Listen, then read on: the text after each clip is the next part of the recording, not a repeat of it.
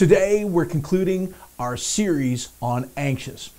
As I've stated from the beginning of this series, four weeks ago, anxiety is a complicated subject, meaning that it can be psychological, emotional, it can be situational, but I personally believe it's always spiritual. And because God designed us as physical, psychological, and spiritual beings, it is wise to take a holistic approach when approaching or dealing with anxiety. As a pastor, I strongly suggest approaching God first when dealing with anxiety. The scripture text that has been the anthem for this series is found in Philippians chapter 4. Why don't you turn there with me if you've got your Bibles today? Philippians chapter 4, verse, uh, beginning at verse 4 and going through to verse 7. It says, Rejoice in the Lord always. I will say it again, rejoice. Let your gentleness be evident to all. The Lord is near. Do not be anxious about anything, but in every situation, by prayer and petition, with thanksgiving, present your requests to God. And the God of peace, which transcends all understanding, will guard your hearts and your minds in Christ Jesus. Do you know what gives most people the most anxiety? Any, any guesses? It's when making a decision. Decision making gives people anxiety and, and a lot that's where they struggle the most is with making a decision. Anybody today relate with that? You get all stress paralyzed with having to make a decision and and and some of you right now you may be trying to make a decision and, and the weight of that decision is weighing on you heavily and, and your mind is racing and you feel overwhelmed and, and you're feeling pressure and fear has kind of just gripped you. Why does making a decision get people all anxious? Because they're scared of making the wrong decision scared that their decision will be irreversible. And so instead, they remain indecisive. But that doesn't really solve a thing. Though you're, you're standing still, your mind is racing and out of control and wearing you out. And it's taking a toll on you physically, emotionally, and spiritually. Is, is that you today? You're at a crossroads in your life and you can't seem to, to make a decision uh, or, or there just doesn't seem to be a clear direction on which way to go, well, I want to just tell you that I've titled the final installment of this anxious series, When You Just Can't Decide. And the decision making process can be a complicated one. And that's why we get all anxious. And the generation that feels the weight of this more than anybody else right now are those that are in high school or college or university. We call them Generation Z, Gen Z. And some believe that they are the most stressed out generation in the history of the world, regarding it as the age of anxiety. Here are a couple of reasons why we're so anxious when it comes to decision making. Number one, we have too many choices. Too many choices. Psychologist Barry Schwartz wrote a book called The Paradox of Choice. Uh, why more is actually less. In his book, he stated instead of increasing our sense of well being, an abundance of choice is increasing our levels of anxiety, depression, and wasted time. Whether you're deliberating between breakfast cereals or, or a TV show, career paths, pension plans, or life partners. The, the amount of options out there can be overwhelming. Schwartz explores the stress people feel when confronted with ample opportunity and the regret that follows from choosing poorly. Like, whose fault is it other than mine? He also discusses the loss of presence. Why am I doing this when I could be doing that rather? are raised our expectations with so many options, why settle for less? And our tarnished sense of self that comes from comparing our choices with somebody else's and the choices that somebody else makes. Like, why do I continue to pick the wrong things when so and so seems to always pick the right ones? And so our thinking that more choice brings about more freedom and more freedom brings about more happiness becomes challenged. The more options we're given doesn't make our decisions easier, but rather more difficult. Before there was Netflix, Apple TV, Crave TV, Disney Plus, Prime Video, and all those other abundance of online streaming options, uh, before they were all made available, there was this one thing called Blockbuster, the superstore of all movie rentals, right? Anybody remember uh, Blockbuster? Lac Bonnie, in Lac Bonnie, we still have a corner store that still rents Blu rays and DVDs today. Big shout out to my friends at Miles Corner. Back when Mulaney and I were newly married, I'd go down to the local blockbuster to rent a movie. Back then, in those days, VHS was the thing. For all you kids watching and, and you're, uh, you're wondering what a VHS is, well, think of it this way it's like an oversized cassette that you put into a machine called a VCR to watch a movie. And when you rented the VHS and you didn't rewind it back to the beginning, yeah, you had to rewind it, right? Uh, you got charged extra. And, and, and their slogan was, I believe, was be kind, rewind. Those were the days, right? I don't miss them at all. So here uh, I'd go and rent a movie from this giant, enormous store that had aisle after aisle after aisle of movies from all different genres. So there was all these options to choose from. And, and you would think it would make it easy because I've got all these options, but it would easily take me an hour or more just to finally pick one movie.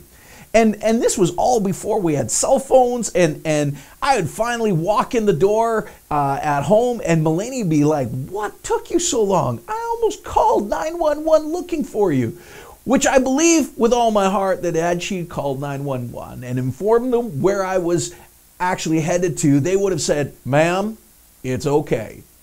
Just remain calm. We get these calls all the time from spouses just like you. Just wait a little bit longer. Your spouse will eventually return home. the paradox of choice. Too many choices? The more options we're given only makes us more anxious.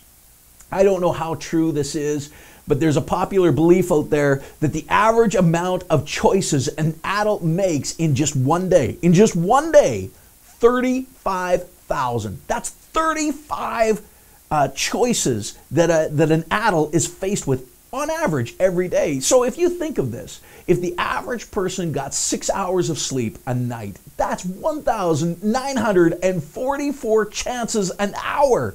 No wonder we're stressed out. The more options we're given only makes us more anxious. The paradox of choice too many options. The second thing is fear of making a mistake we feel tremendous pressure because we're fearful of making a mistake. That once we make a decision, that it's irreversible.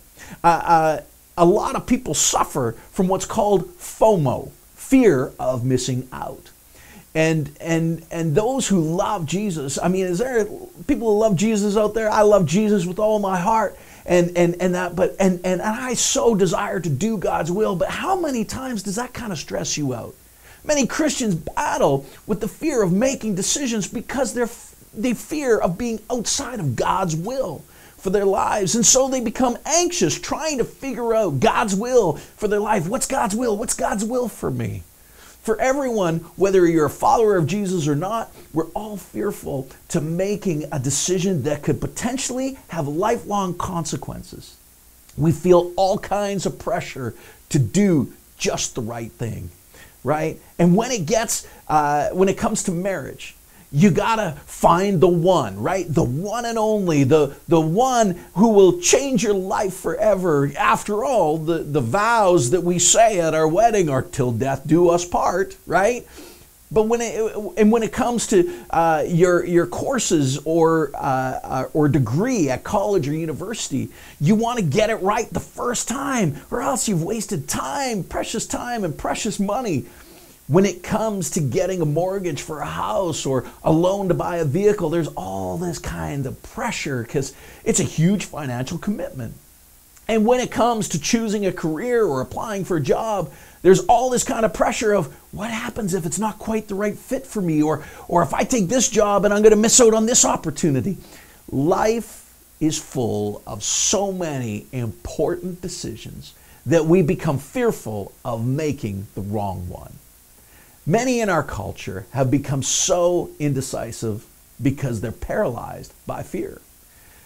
And so it just seems, and, and, and so it just all seems so complicated. Today, I want to try and un- uncomplicate it for you.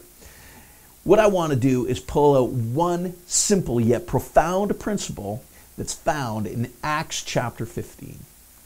The book of Acts is an exciting book. It was written uh, by the same author who wrote the book of Luke. Guess what his name was? Luke. Trick question. The book of Acts tells us of the birth story of the church. It's quite an amazing story of how it started, which is actually a whole other sermon uh, for another time. But there's this new movement that happens in Acts, and it's called the Way. It wasn't until Acts chapter 11 that these followers of the Way, this new movement, were actually first called Christians in the city of Antioch that was located in southern Turkey near the Syrian border. Uh, people by the thousands came to Christian or became Christians and converted over to Christianity. Churches started being planted all over the place, not just in Jerusalem.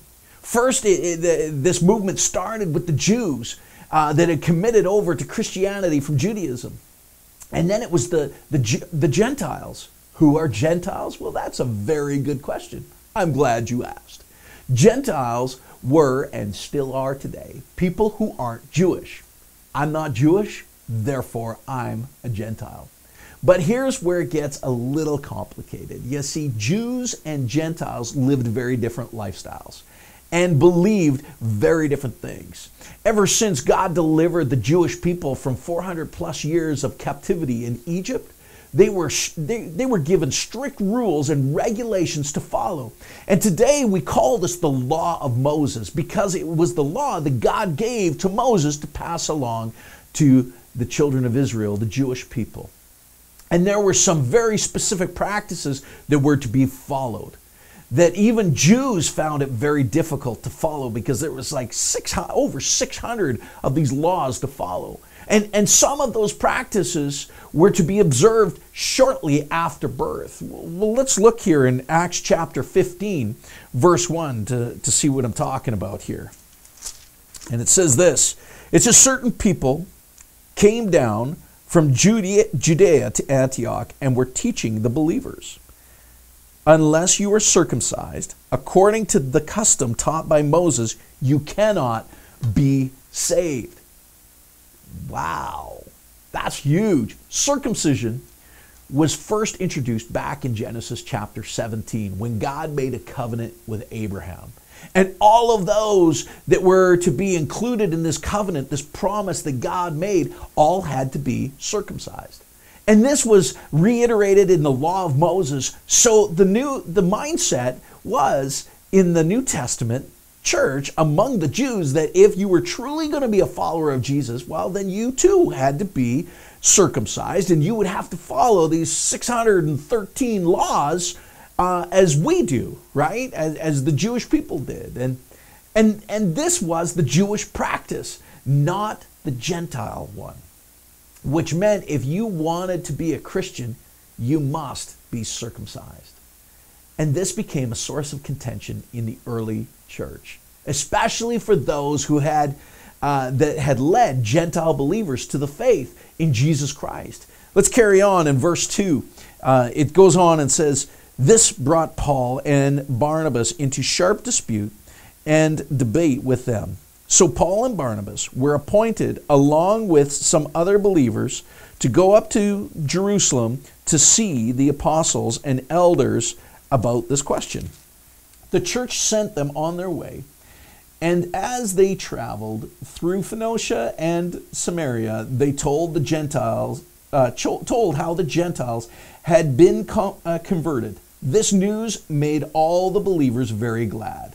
When they came to Jerusalem, they were welcomed by the church and the apostles and the uh, and elders, to whom they reported everything God had done through them.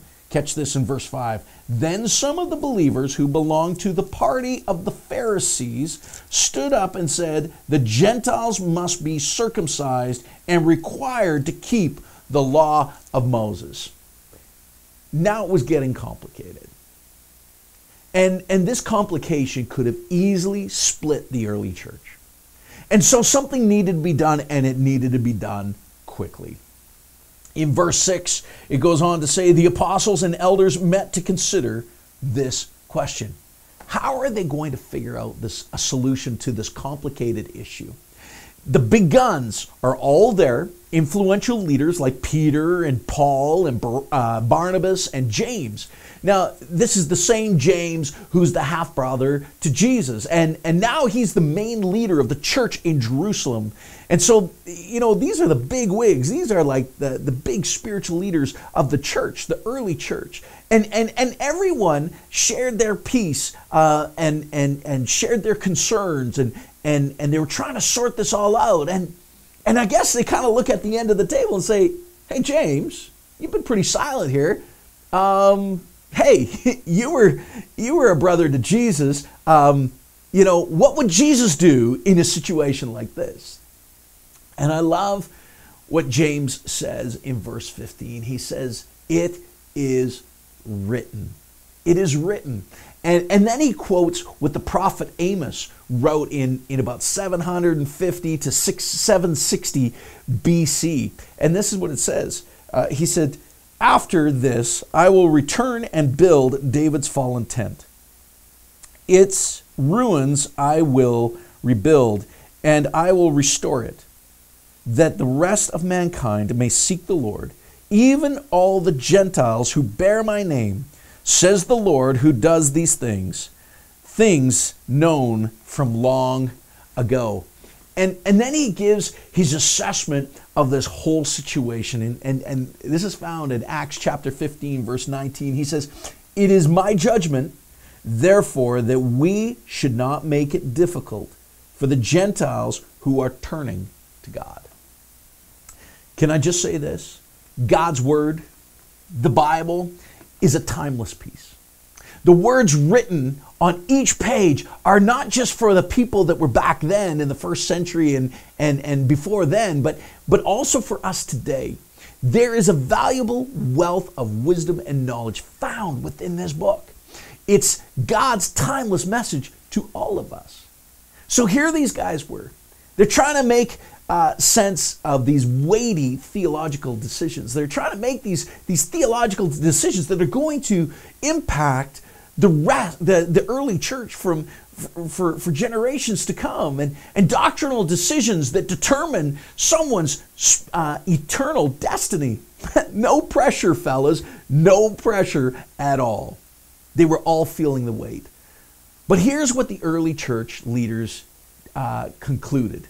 And this is found in Acts chapter 15, verse 22. It says, Then it seemed good to get the apostles and elders, uh, or sorry, it seemed good to the apostles and elders with the whole church to choose men from among them to send to Antioch with Paul and Barnabas. It says in verse 25, it says, It seemed good to us, having become one mind, to select men to send to you uh, with our beloved Barnabas and Paul. And then in verse 28, it says, For it seemed good to the Holy Spirit and to us to lay upon you no greater burden than these essentials. And then they, they go on to give what those essentials are. And it seemed good, it seemed good, it seemed good. In other words, it seemed right to simplify things and not to make uh, the it next to impossible Eh, by setting these impossible obstacles and barriers for those that were new to the faith. James' advice to the council was to simplify it. Don't make it complicated, don't overcomplicate it. It's not the law that saves us, it's Jesus who saves us. What do you do if you don't know what to do? What do you do if scripture just quite doesn't speak directly to the decision that you're faced with or trying to make. Because if we were to be completely honest, what James read here in, uh, from the prophet uh, Amos, right? The prophet Amos wasn't speaking directly to their situation and didn't give them a list of, okay, so here's what you need to follow as Gentile followers come into the fold, right? The, this whole thing of, of just doing what seems good seems a little questionable, though, doesn't it? It seemed good to the, the disciples. It seemed good to them, so this is what they decided. Seems a little questionable, especially when you think of what's written in Proverbs chapter 14, verse 12. And it says this There is a way which seems right to man, but its end is the way of death. Oh, great. It's the way that seems to die. Well, that makes it complicated. Thanks, Pastor, for showing me that the Bible contradicts itself. Well, who do we follow? What do we follow? Who's right? Who's wrong? Uh, is there a, a way of not making this so complicated? If you're hanging around the wrong people, listening to wrong voices, and living for the wrong values, what seems right to us will often be wrong. Let me just say this again. If you're hanging out with the wrong crowd and you're listening to people's whose opinions are very different from God's truth that's found in the Bible, if you're constantly or consistently following worldly values instead of spiritual values, and you're surrounded by people that are not close with God, then oftentimes what seems right to us will actually lead us to something that's incredibly wrong. And that's what the author in Proverbs was trying to tell us, was trying to get across to his listeners that there is a way which seems right to man, but its end is the way of death. So I'm going to show you how it's different in the New Testament. Let's go back to our text and take a closer look of what these, these church leaders did in, in verse 22. It says, Then it seemed good to the apostles and the elders with the whole church. These men who were gathered were not just anybody, they were spiritual leaders of the early church. Uh, some of these men spent considerable time, like three years, being discipled and mentored by Jesus himself. It wasn't just one person doing what seemed good to them, it was the whole church. It was all of them. And then it goes on to say in verse 25, it seemed good to us, having become of one mind. It didn't only seem good to one person, but the entire church. They were all in agreement. They were unified. And then it goes on to say this in verse 28 For it seemed good to the Holy Spirit and to us. You see, there's a big difference between something that seems right just to one single person, then uh, and that in the end leads to death, than that that seems uh, right to a whole community of faith filled, mountain moving, devil kicking, spirit filled followers of Jesus who have been praying and seeking God's will and following the direction of His Holy Spirit. Don't miss this. They were able to act on what seemed right because the whole church was unified. The whole church was unified. They were in, in they were all in agreement. Listen, the church isn't a building, a denomination, nor a denomination or an institution. The church has always been and always will be a people. COVID 19 didn't cancel church. The, the government didn't cancel church. The devil didn't cancel church.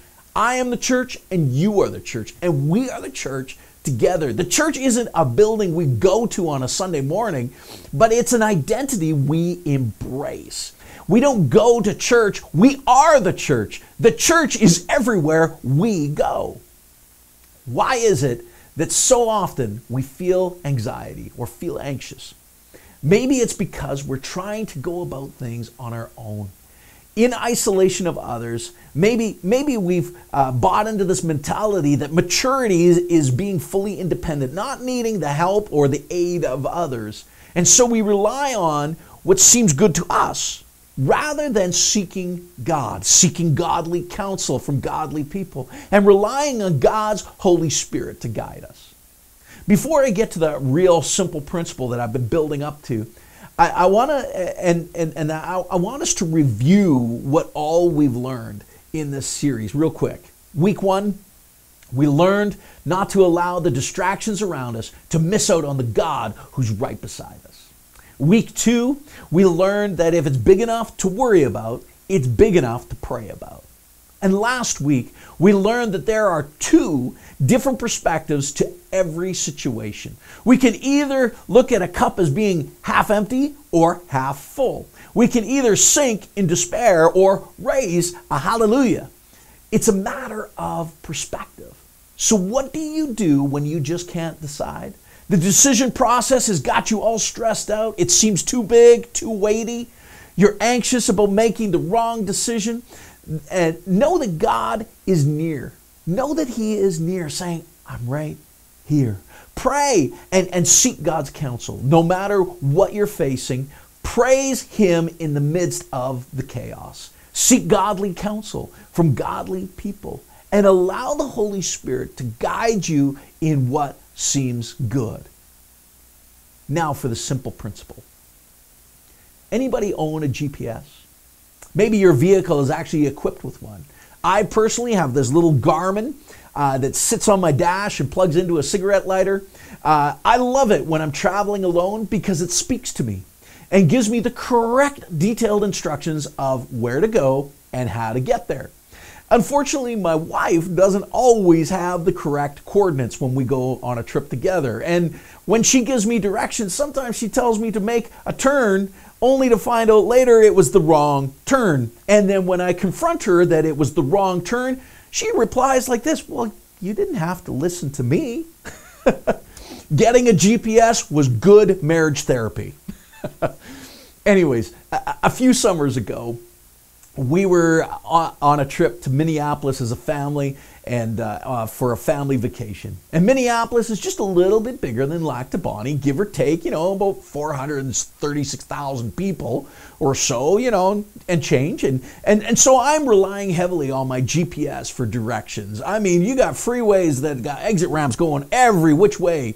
And, and so we're headed to the Mall of America and I miss our turn, our exit off the freeway and I'm tense, I'm stressed, I'm panicked with, with anxiety, and, and, and, and then my good British friend Daniel, Daniel, the voice of my GPS, says these glorious words. You ready? Recalculating, recalculating, recalculating. Daniel was recalibrating our route so that I could make it to our destination so that we can make it to our destination. Here's the very simple principle chances are you're going to make the wrong decision. In fact, wrong decisions may be inevitable and unavoidable. You may get the wrong intel that greatly affects the outcome of your decision. And this is the principle that's okay. That's okay. Because God's Holy Spirit is what? Recalculating recalculating, recalculating, so that you can be exactly where God wants you to be. Sometimes we've gone through all the proper steps, seeking God, seeking godly counsel from godly people, and relying on God's Holy Spirit. And when we finally do what seems good, it turns out bad. But the Holy Spirit is recalculating, recalculating, recalculating. Paul didn't panic when he went to Rome as a prisoner instead of a preacher. Listen to what he said in Romans 8:28, and now and and we know that in all things God works for the good of those who love him, who have been called according to his purpose. Recalculating, recalculating, recalculating. God's got a plan. And even if you veer off the path or, or you make a wrong turn, even if you're going in completely the opposite direction, he has unlimited resources at his disposal to get you back on track. Recalculating, recalculating, recalculating. Bad things happen to good people all the time, but God's Holy Spirit is recalculating, recalculating, recalculating. What do you do when you can't, you just can't decide? Seek God in prayer. Seek godly counsel from godly people. Allow God's Holy Spirit to speak to you and then step out in faith by doing what seems good. And be assured that if needs be, the Holy Spirit has the power to recalibrate your route. I want to leave you with this verse as we close off this series, Anxious. Rejoice in the Lord always. I will say it again, rejoice. Let your gentleness be evident to all. The Lord is near. Do not be anxious about anything, but in every situation, by prayer and petition, with thanksgiving, present your requests to God. And the God of peace, which transcends all understanding, will guard your hearts and your minds in Christ Jesus. Let me pray for you. Heavenly Father, I pray that those who have difficult decisions to make, I pray that you would give them the strength and the power they need, uh, Lord, to, to not live anymore, that they no longer have to live under the weight of, uh, of anxiety. I, I, pray that, that, uh, that as we present our requests to you, Lord, I pray that you would open up heaven and give us the peace that goes beyond our human ability to fully understand. God, we ask for your Holy Spirit to direct our steps so that we may please you in all we do. And Father, I pray for those who have not yet made Jesus Christ their Lord and Savior. I pray today that they would do so, admitting that they need saving from their sin that's, that's in the, the, the, the sin that's in their life believing that Jesus is who he said he is, was, the one and only Son of God, who died for the sins of all humanity, and confessing Jesus Christ as Lord and Savior over their life. I pray this, Lord, in Jesus' holy name. Amen. Amen.